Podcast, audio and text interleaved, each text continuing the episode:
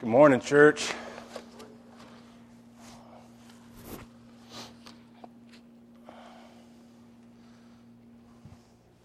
I just love gathering to worship the Lord with you, you know? There's just absolutely nothing like it. There's nothing, nothing like it. So turn with me, if you would, in your Bibles to Luke chapter 22.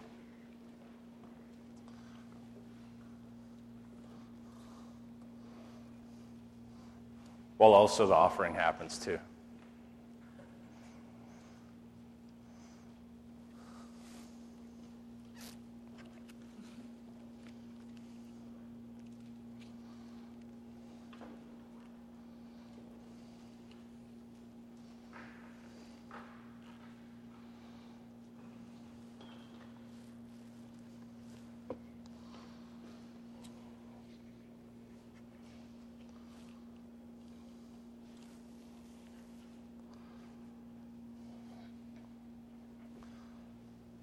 Luke chapter 22. I'm just going to give you uh, the big idea of what I want you to understand as we work through this. So, the big idea is this, and this is we're, we're going to deal with the Lord's Supper today.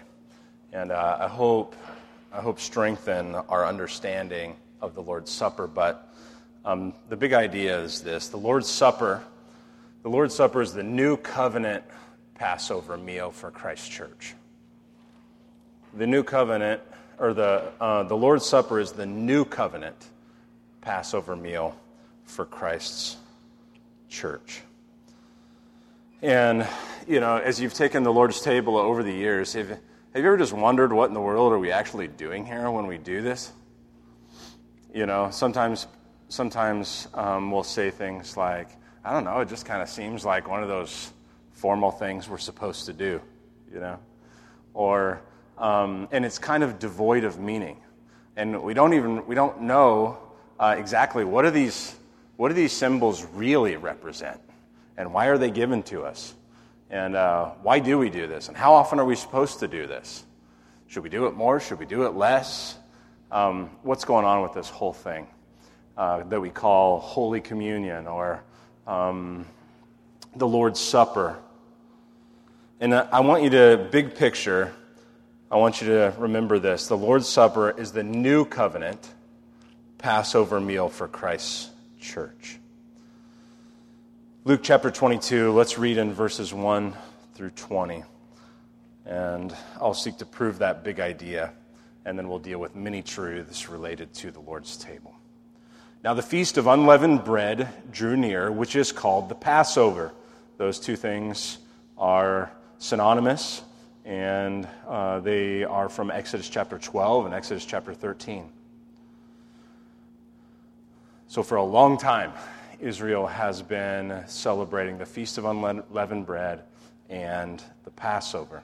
And the chief priests and the scribes were seeking how to put him to death, for they feared the people. Then Satan entered into Judas, called Iscariot, who was of the number of the twelve. We dealt a lot with that last week, so not much this week.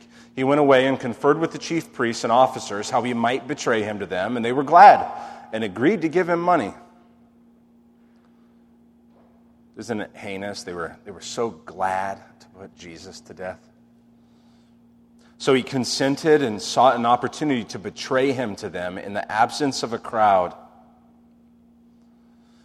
Then came the day of unleavened bread Okay, so now in, in verse 1, kind of if you think like, you know how in a movie, oftentimes the shot setting is really big and wide first, and then it slowly zooms in? It's kind of how Luke has orchestrated this here. It's now the Feast of Unleavened Bread drew near, verse 1.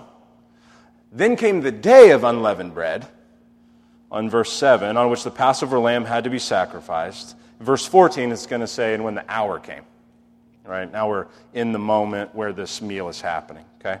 Then came the day of unleavened bread on which the Passover lamb had to be sacrificed. So Jesus sent Peter and John, saying, Go and prepare the Passover for us that we may eat it. So God had prescribed a lamb without blemish to be sacrificed, and then the meal consumed.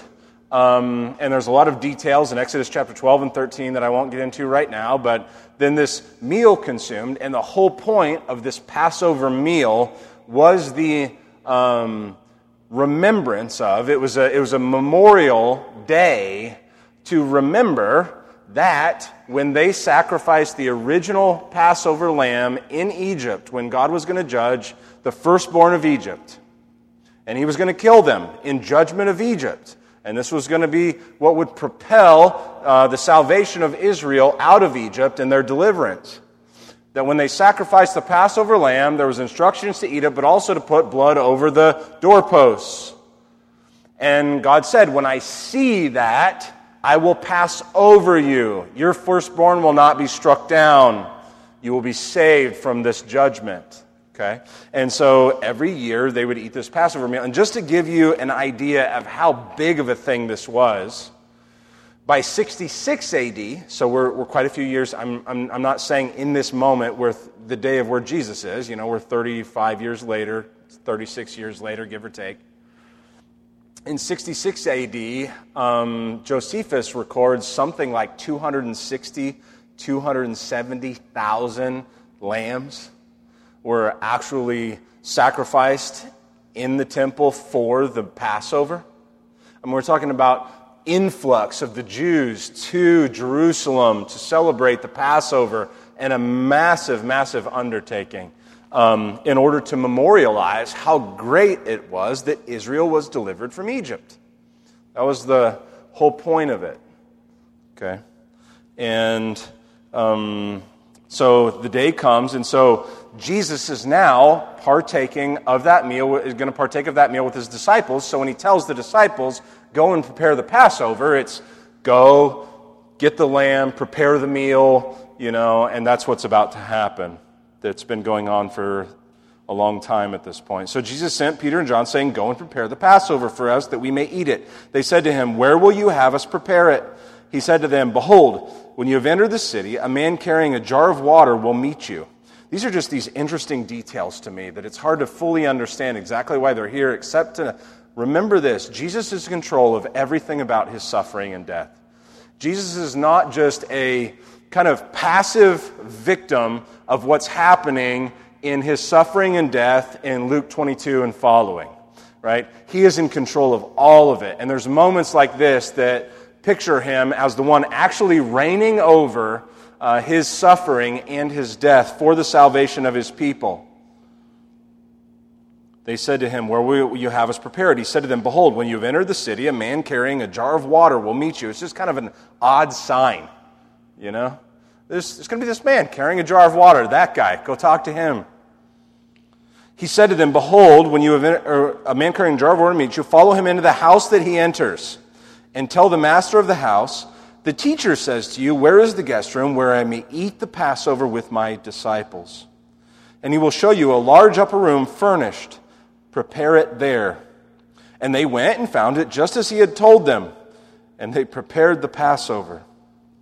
Okay, now, Jesus and the disciples are going to be in this room together, and now this the meal is actually happening. In verse 14, and when the hour came, he reclined at table and the apostles with him. And he said to them, I have earnestly desired to eat this Passover with you before I suffer. And I just love that Jesus says that. I have earnestly desired to eat this Passover with you. You know? And I don't know why, for some reason, for some of us, it's really difficult for us to embrace the goodness of God that would actually deal with our sins because God actually wants to be with us. That the goodness of God could actually be, it's, it's hard for us to get our mind around.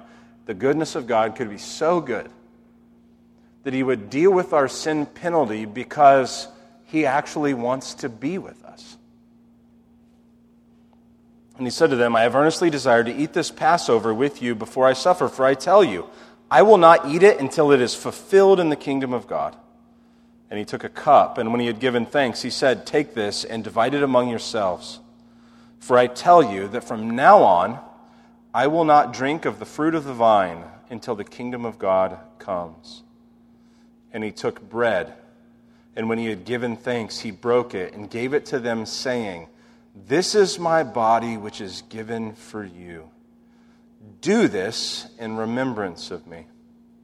And likewise, the cup after they had eaten, saying, This cup that is poured out for you is the new covenant in my blood. This is the word of the Lord. Now, Jesus says, Do this in remembrance of me. You know, this is the institution you know, this is the, this is the first Lord's Supper and the institution of it um, for the rest of human history until Christ comes.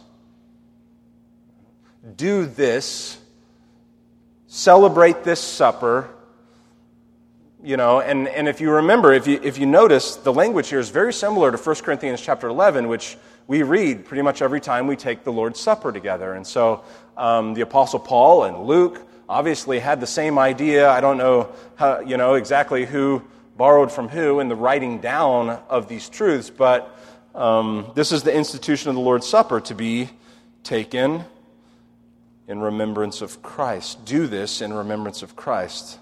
Now, in the Old Testament, one of the most frequent commands is to remember. You know, it's, it's common for God to say, remember. And he's pointing back to some work that he's done in history, oftentimes the deliverance from Egypt. Remember this. I'm the God who delivered you. I'm the God who rescued you and saved you, and I'm the God who redeemed you. And of course, the emphasis is always on the remembrance of the past to deepen their love for God and their present obedience. And so Jesus says, Do this in remembrance of me.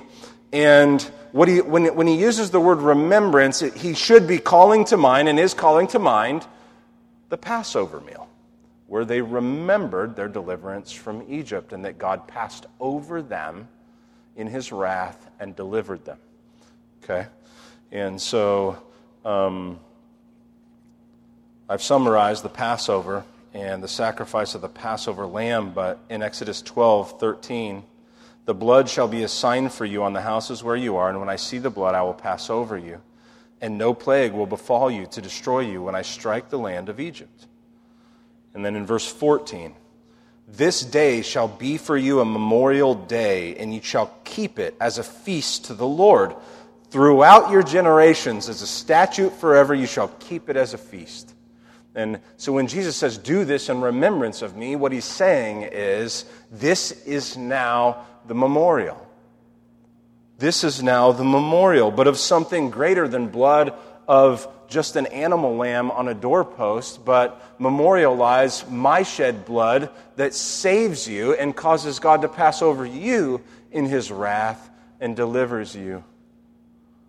So when Jesus in this moment says, this, this is the cup that is poured out for you, this cup that is poured out for you is the new covenant in my blood. Do this in remembrance of me. He's instituting a new meal and a new celebration that is greater and different than the old, and the old comes to an end. A greater Passover has come that doesn't just deliver from Egypt. A greater Passover has come that delivers your souls. I am the Passover lamb. I am the Passover lamb. Not the lamb without blemish, merely the animal lamb, but I am the great Passover lamb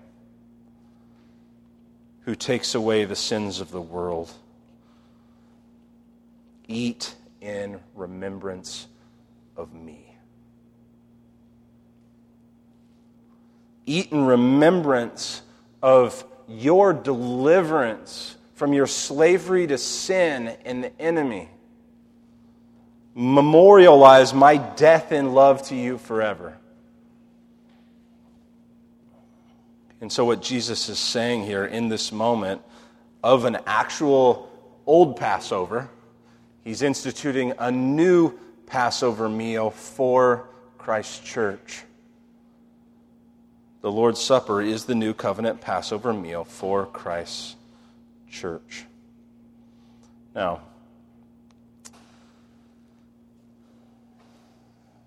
big outline today, so a little different.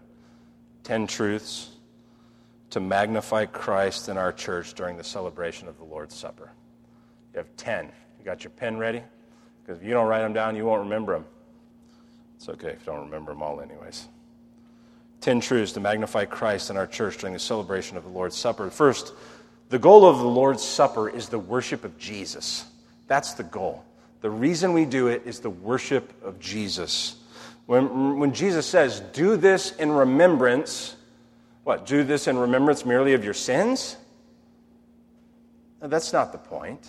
Do this in remembrance of me, uh, of who I am and what I came to do for you. Do this as a remembrance of me.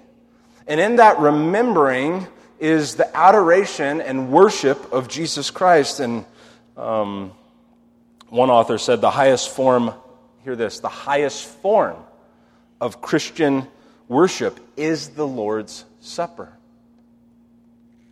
The highest form of worship, corporate Christian worship, is the Lord's Supper. And so nothing exalts the person and work of Christ in a greater way than the constant remembering and gratitude and celebration of the grace of Jesus Christ that's been given to us to forgive us of our sin. When we partake by faith this meal together, it causes us to remember the cross. And we say to Jesus, You are the one with faith who has dealt decisively with our sins. You are the one who yourself said on the cross, It is finished. You are our Savior and our Lord. You are the treasure of our hearts. You are the one whom we feast on. You are our soul's nourishment and our soul's salvation. Psalm 130, verse 4 If you, O Lord, should mark iniquities, who could stand? But with you there is forgiveness that you may be feared. And in the remembering of Christ's gracious work and the forgiveness that comes is the fear of God, the worship of God, the adoration of God, Jesus Christ Himself.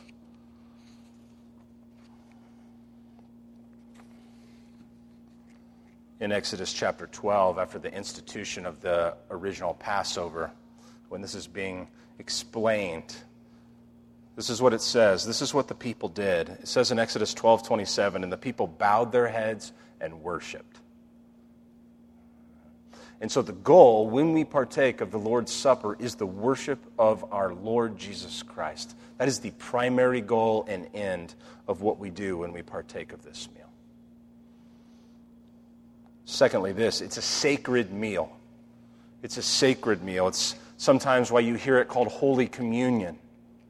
It's a meal that's different than any other meal. When you, when you sit down at your table with your family to have dinner, you eat food that's sustenance for your body.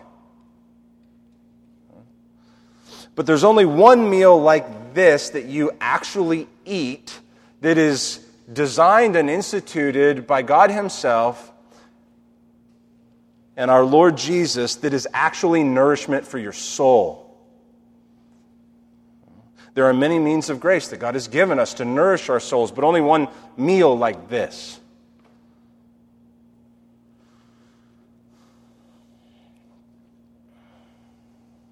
This is a meal of sanctifying grace. It's a meal of sanctifying grace, unlike any other meal that we partake of. In it, God furthers our love for our Lord. In it, God gives us actual strength for obedience to Him. In it, He furthers our praise.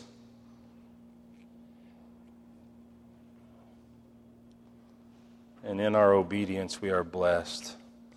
It's really important. This sacred meal that's different than any other thing is unlike any other thing that we do in its ability to deepen our love for our Lord. It's important when we say it's a sacred meal also to remember that this is a meal that is for Christians. The Lord's Supper separates the church from the world. The Lord's Supper separates, right? Jesus didn't invite everybody in to the institution of the Lord's Supper. It's a sacred meal. It is for those who are trusting in Christ as Savior and Lord. So, as much as those who are in Christ find the gladness of remembering the grace of the Lord Jesus Christ, it also separates. It's sacred. Thirdly, this it's a physical it's a physical way in which we smell, taste, and see the gospel.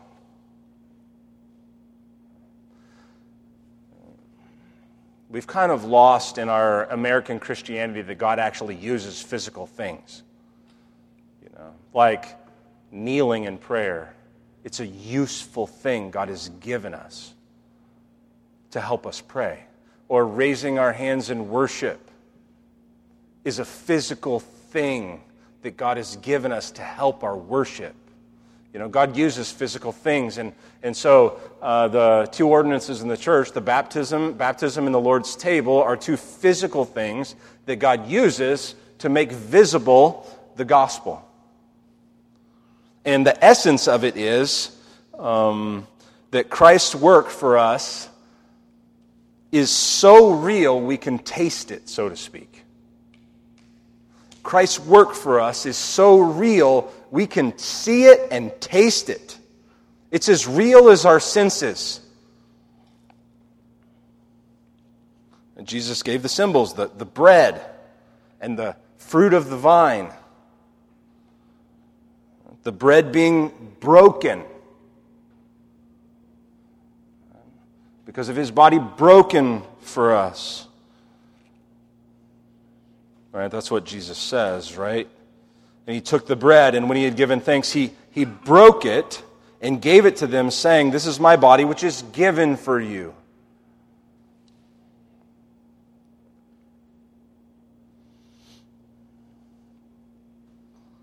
And certainly the, the body of Christ was broken for you.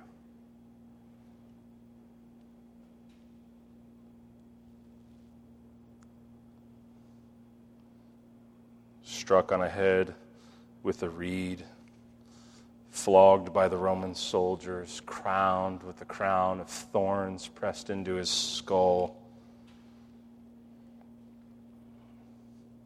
carrying his own crossbeam after his flogging, and then being nailed on a tree, nails driven through his hands and feet and hanging there, suffering in his body, having to lift himself up, his back rubbing on the cross, having already been whipped, lifting himself up just to get a breath. Because death from crucifixion was by asphyxiation, it was suffocation, was slow suffocation.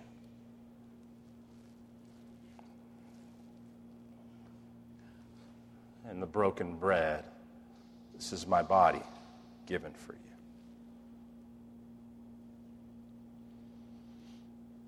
The symbolism is rich.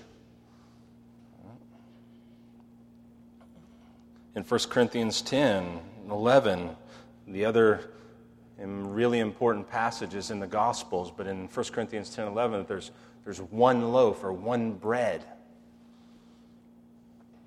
And this one bread is a symbol that, you know, broken into many pieces.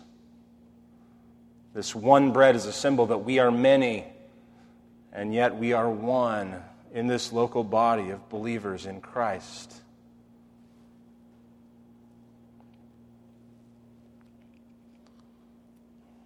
The fruit of the vine, Jesus says, is expanded on a little bit in Matthew 26, verses 27 and 28. Drink of it, all of you, for this is my blood of the covenant, which is poured out. And the, the pouring, even, the pouring out of the juice is the picture of Christ's blood being poured out for the forgiveness of sins. So, the, the point I want you to remember is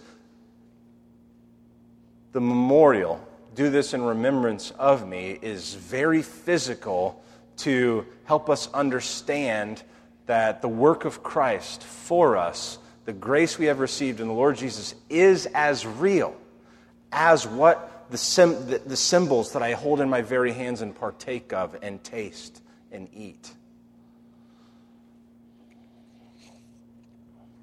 Fourth, this the Lord's Supper is a meal marking our unity together in this local body. Right? It is important that you remember it is for those who are trusting in Christ. It's not for those who are still in a state of unbelief. The goal of that is not to be harsh or to be unnecessarily exclusive, but it is to follow Jesus' commands, to treasure, to treasure by those who have trusted in his grace what he has done for them. And so it marks the unity of our church and it also unifies the church in a fresh way, remembering that the one thing that unifies us as a church is Jesus Christ. Unfortunately, there's like a million things that come up that we kind of find our unity and friendship around in the life of the church that are completely insufficient.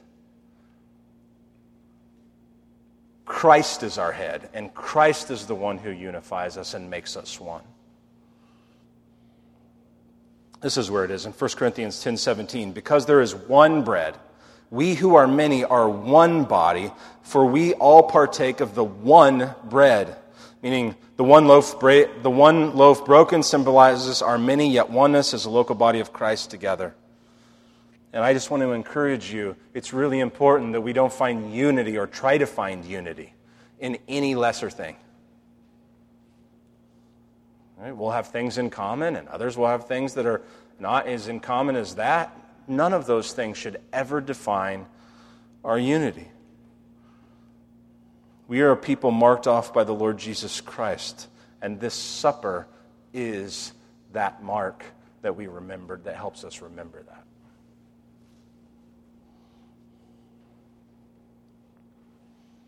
And since it's a meal marking our unity together a, as a local body, it's important. 1 Corinthians chapter 11, let me read this. In the church in Corinth, the Lord's table was a complete mess, you know. And so they were using wine, and some were drinking, you know, some were downing the wine like it was water and getting drunk at the Lord's table.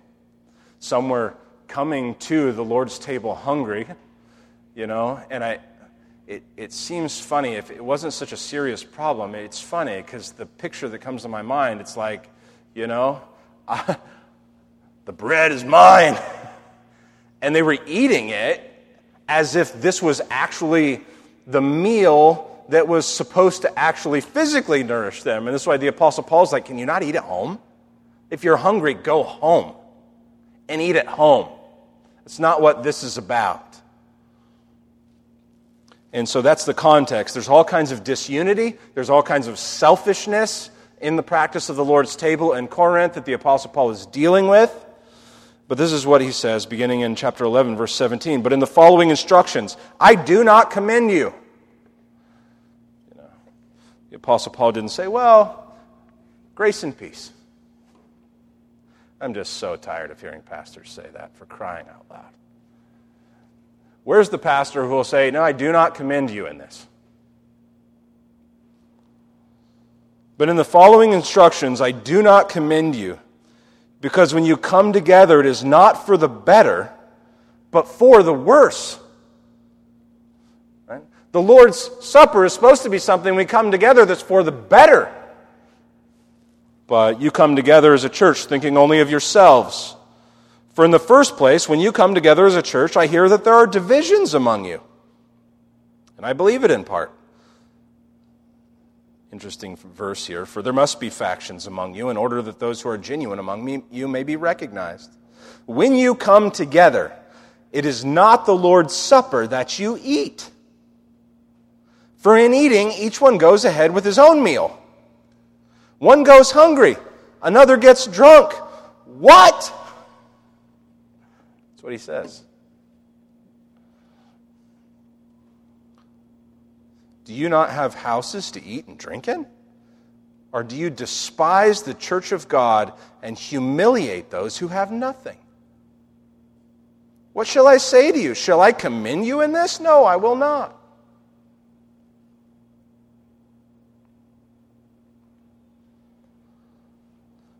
Now, you know, we're not even using fermented grape juice at this point. So nobody's probably going to get drunk off of the small cup that we serve. And as far as I know, nobody's ever reached in like in order to feed themselves and just grabbed the handful of bread.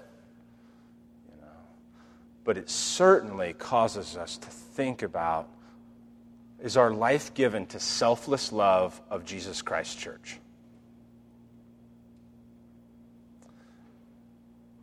Is our life given to selfless love of Jesus Christ Church?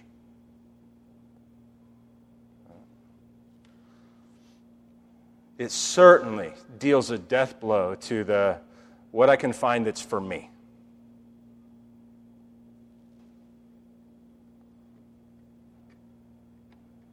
This just doesn't fit me. Uh, this just doesn't fit me. It certainly deals a death blow to all of the selfishness that we would continue on in as a body that just neglects the people of Christ.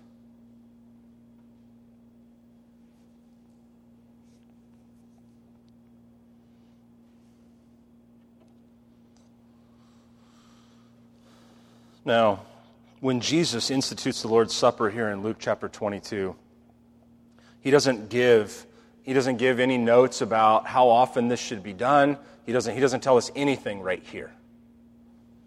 You know, he just says, Do this in remembrance of me. And so, are we supposed to do it once a month or once a quarter, or is it supposed to follow the Passover once a year? You know, what, and so we have to understand that we get more detail as the New Testament revelation comes down the line.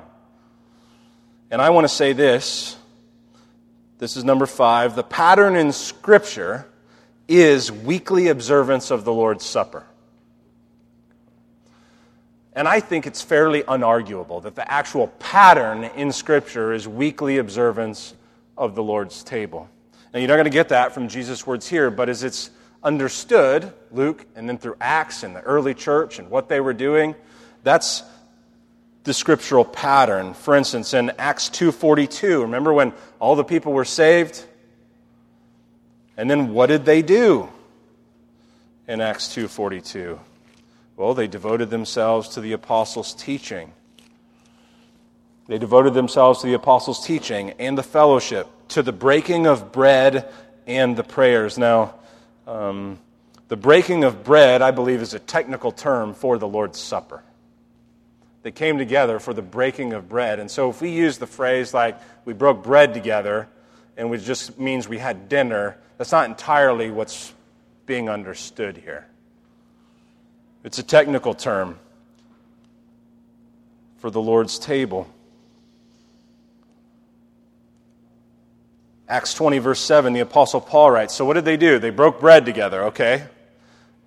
This is like with prayer and the apostles' teaching, the things we do in the weekly gathering. You say, well, where do we get the weekly gathering? On, in, how about Acts 27? The, the Apostle Paul writes, On the first day of the week, when we were gathered together to break bread.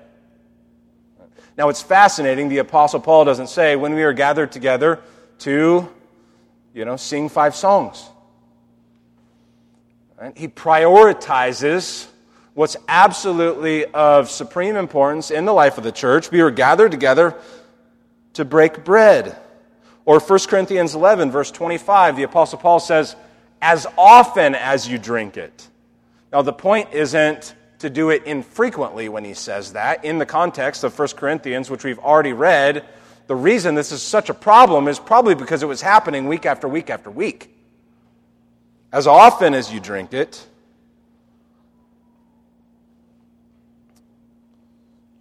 A little note historically. So I think the pattern in Scripture is weekly observance of the breaking of bread or the Lord's Supper or the Lord's table or Holy Communion. Historically, Calvin, um, for instance, believed this. that the Lord's Supper should be a weekly observance in Christ's Church. That's what he believed, or he at least believed that was the scriptural pattern. I don't know if he believed that it had to be done that way, but he certainly believed that it was the scriptural pattern. But they didn't celebrate in Calvin's Geneva the Lord's table every week. and the reason that they didn't do it, it's kind of funny. You ready for this? Right? Because they gave such time to it and uh, such importance to it that the um, sermons for the Lord's table would be a couple hours long. And he just pastorally didn't think the people would go for it. you know, it's like we talk about how consumeristic we are today and all these kinds of things, right? Right? That's the way it's always been. It's the way it's always been. You know? I mean, like in America, it's like criminal to think that you would ever have a two hour worship service. Right? The goal is 30 minutes in the pulpit, get out, make sure you fit everything in from 10 to 11 o'clock, move on. You know, don't you know we have another service to get started in 20 minutes, kind of thing, you know? But then there's no consistency historically either. Here's Spurgeon. Spurgeon says this My witness is, and I speak the mind of many of God's people now present, that coming as some of us do, weekly to the Lord's table. So in the Metropolitan Tabernacle, they celebrate the Lord's table weekly. Okay? We do not find the breaking of bread to have lost its significance. Now, what is he saying? Right? Because a lot of the reasons why we say we don't celebrate the Lord's table every week is because it'll lose its significance. It'll become more meaningless. That's, a, that's like a common argument. Okay? And so he's addressing that. It will have, of bread to have lost its significance. It is always fresh to us. I've often remarked on the Lord's Day evening. Now, here's the implication. So, but they do the Lord's table on Sunday evening. And that's, that matters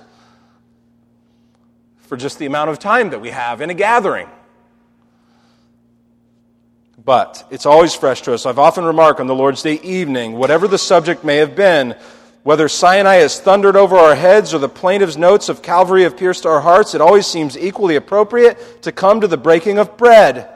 Shame on the church that she would put off to once a month and mar the first day of the week by depriving it of its glory in the meeting together for fellowship and the breaking of bread and showing forth the death of Christ till he comes. Those who know the sweetness of each Lord's Day, celebrating his supper, will not be content, I am sure, to put it off to less frequent seasons. So the biblical pattern is weekly, but historically, there's not a perfect consensus. And so you say, well, what are we doing? Here's just what I'll say for us. Okay? I'll say, I think my study of this this week has elevated the Lord's Supper to kind of a, a deeper and richer level for me in my own heart and life. Um, and I would just say we have some things to think about. We just have some things that we should think about. Both in its meaning and in our practice and in the way we do it. And do we, does it actually um, give the rich symbolism that is meant to be maintained for the gospel to be made visible through it? So we're not going to do anything quickly and differently, and you know, but we have some things to think about. Right? It's not quite as easy as just going, well, if this is the big, you know, if this is, if this is the biblical pattern, well, let's just do it every week then. Right? It's just not that simple pastorally, and it's not that simple for our own hearts. Why? Well, there are implications to that. You know, like for instance, if we just do it every week to do it every week, that's not good. And if we do it every week, and in order to do it every week, we have to rush past it so fast in order to do it, that's not good either. Right? I don't want to obey the letter of the law and not its spirit. And more than that, I'm not even sure that every church that doesn't do it every week is in sin. It's just a biblical pattern. And of course, Spurgeon did it every Sunday evening.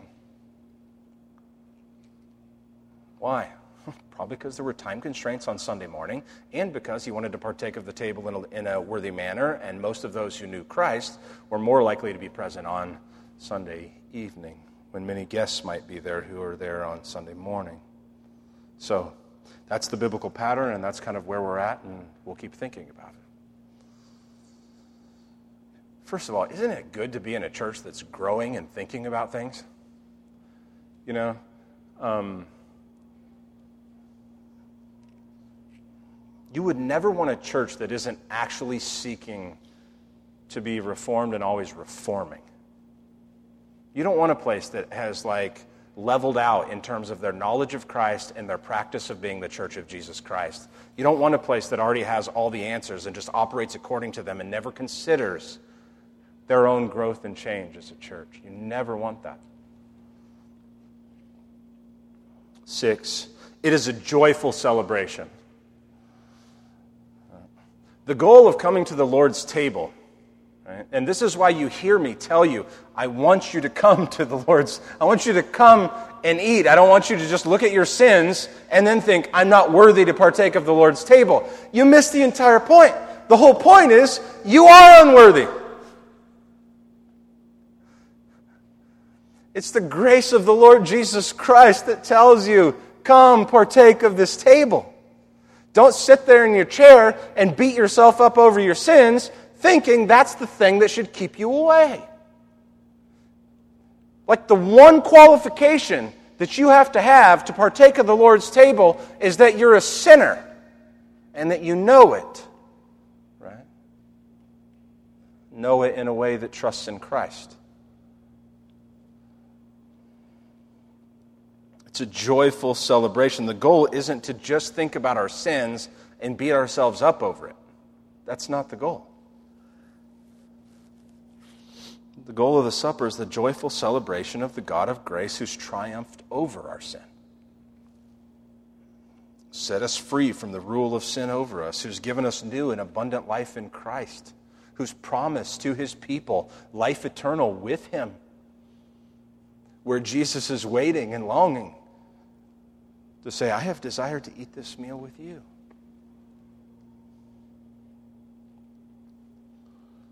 We, of course, tremble because of what it cost Jesus to give us life. And we, of course, tremble in, in some sense because of how great our sin be, must be if this is how great the cost had to be of our, for our redemption. But it is a joyful celebration. We are glad because He is the Savior who's shown infinite grace to us.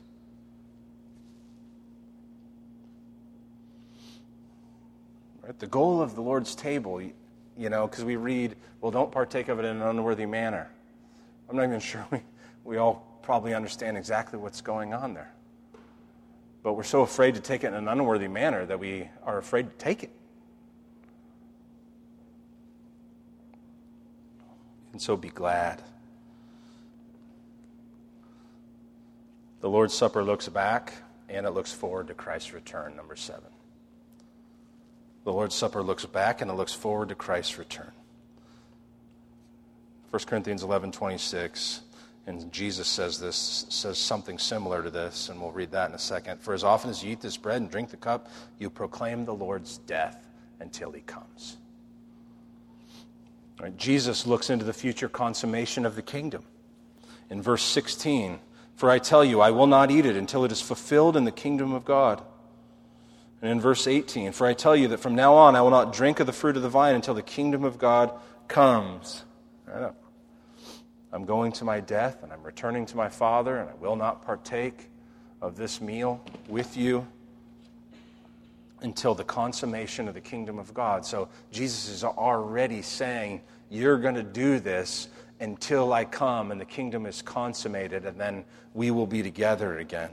So it, it, it's a confession. It's a confession of our faith that we look back and we see Jesus died for us, and that gives us hope to look forward to Him coming for us. And in the present, it strengthens our obedience. Eight, the Lord's Supper is an ordinance of the church, and the emphasis here is of the church and for the church. Now, some Protestants say the word sacrament rather than ordinance, and I, I don't want you to have too big of a problem with the word sacrament as long as it's Protestant. The reason that oftentimes Christians have a problem with the word sacrament is because they're thinking about it like Rome. In Rome, right, sacramentalism, sacramentalism is about justifying grace. So you partake of baptism and mass and these kinds of things are justifying grace. That's the way Rome, that's how Rome functions. But if you're thinking about it like a Protestant, then all you mean is that this is a means of divine grace to strengthen you for your worship and obedience to God. That's all the word means.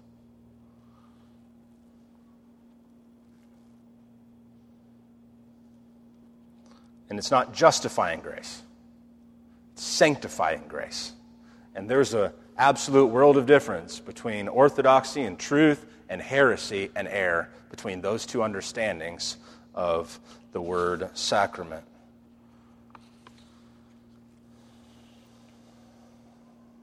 But it's for the church. 1 Corinthians 11 18. For in the first place, when you come together as a church, so that means it's not for, you know, it's not for a family thing. It's not for a small group thing. It's not for wedding ceremonies, it's for the church.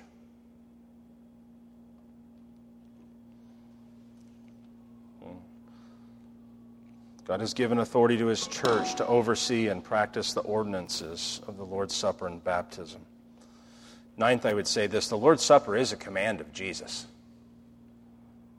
We are commanded to do this. And every command of God is good for us. And every command of God brings blessing. And so when we partake of the Lord's Supper with faith, we obey Jesus. And we receive the blessing that comes from obeying Jesus.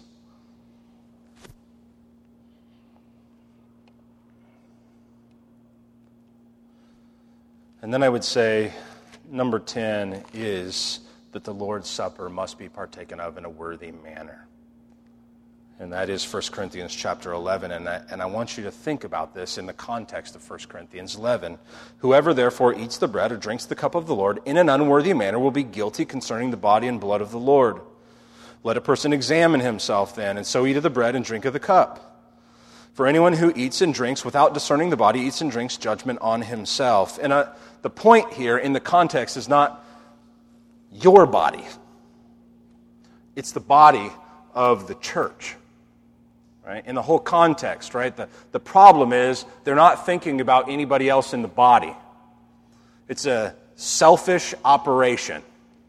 They've turned it into a self serving ritual in Corinth, and Paul's condemning them for that.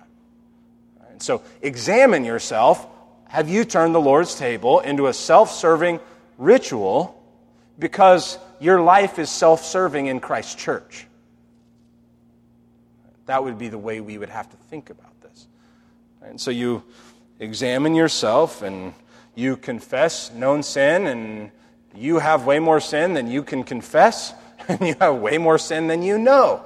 So the point isn't, the point is not if you've sinned this week, you can't partake of the table because that would be partaking of it in an unworthy manner. That absolutely can't be the point. The point has to be I'm trying to live a Christian life. I have some sorrow over the sin that I have in my life that I can't seem to ever overcome as quickly as I think I should or but God help me, I'll grow and I'm going to eat this meal because it will help me grow.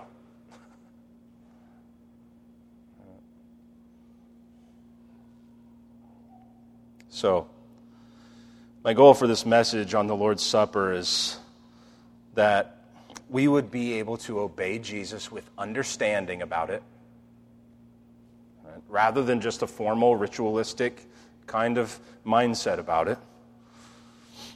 And that we would lift up Christ to a higher place in our hearts as we uphold the Lord's Supper to a higher place in our hearts. So, I want to see the Lord's Supper as the highest form of our worship of the triune God. And I want to strengthen you with the truth about what this is all about. And, and let me just tell you, I've scratched the surface. I've just scratched the surface. You know, books are written on this. I gave you 10 points, but that's like I scratched the surface.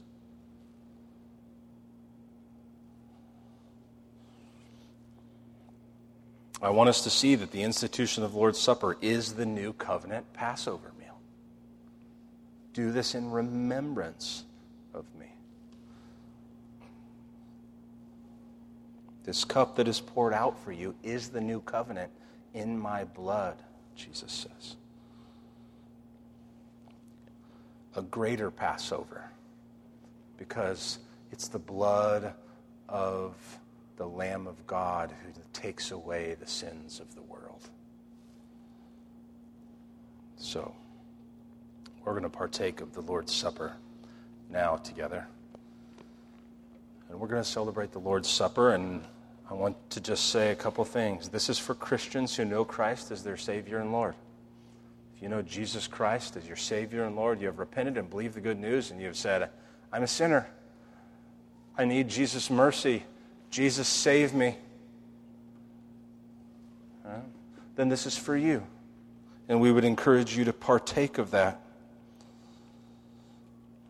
If that's not you or it's not you yet, we just want to encourage you to think about the grace of Jesus Christ and what he's done for you and how much he's loved you. The scripture says, For God demonstrates his own love toward us in this, that while we were yet, while we were really lovable and worthy and deserving of all of the favor of God, Christ died for us?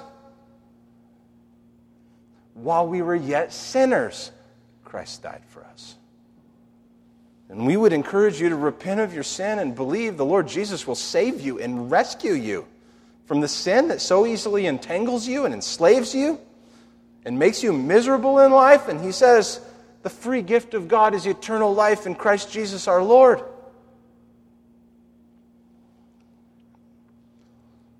You can repent and believe the good news today, and Jesus Christ will be your Passover. His blood will rescue you from the judgment your sin deserves.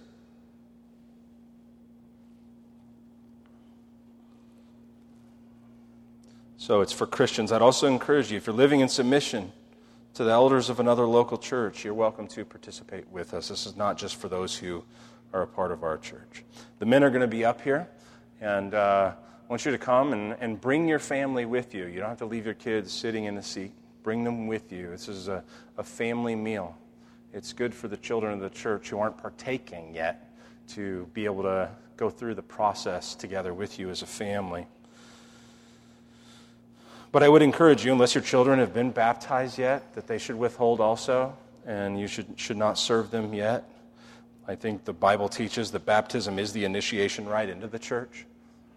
It's the initiation right into the church. The Lord's table is the ongoing rite of the baptized. I'm not saying that all works out perfectly in real time all the time. I'm just saying I think that's the pattern in Scripture. So then you're going to take the broken bread from one loaf, because out of many we are one. And then you're going to take the juice also. And when you take the bread and the juice, this is what we're going to do. You're going to kind of file up here, and our pastors and elders will be up here and serve you. Take the bread and the juice, and go ahead and return to your seat with it. And then we'll do what we've done in the past, um, and we'll actually partake together in just a moment. So let me pray and give thanks, and then uh, we will partake together. Lord Jesus, thank you that you so willingly gave your life, and this is a remembrance of the grace that you have shown us. It's amazing to us that with you there is forgiveness because you gave up your life for us. You endured the greatest cost. Your body was broken under the wrath of God. You said it is finished. You breathed your last. You bore our guilt on that tree.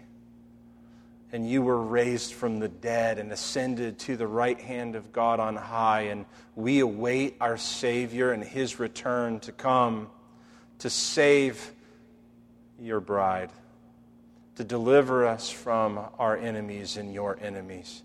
for you to conquer and judge the living and the dead. And we praise you that our sins are atoned for.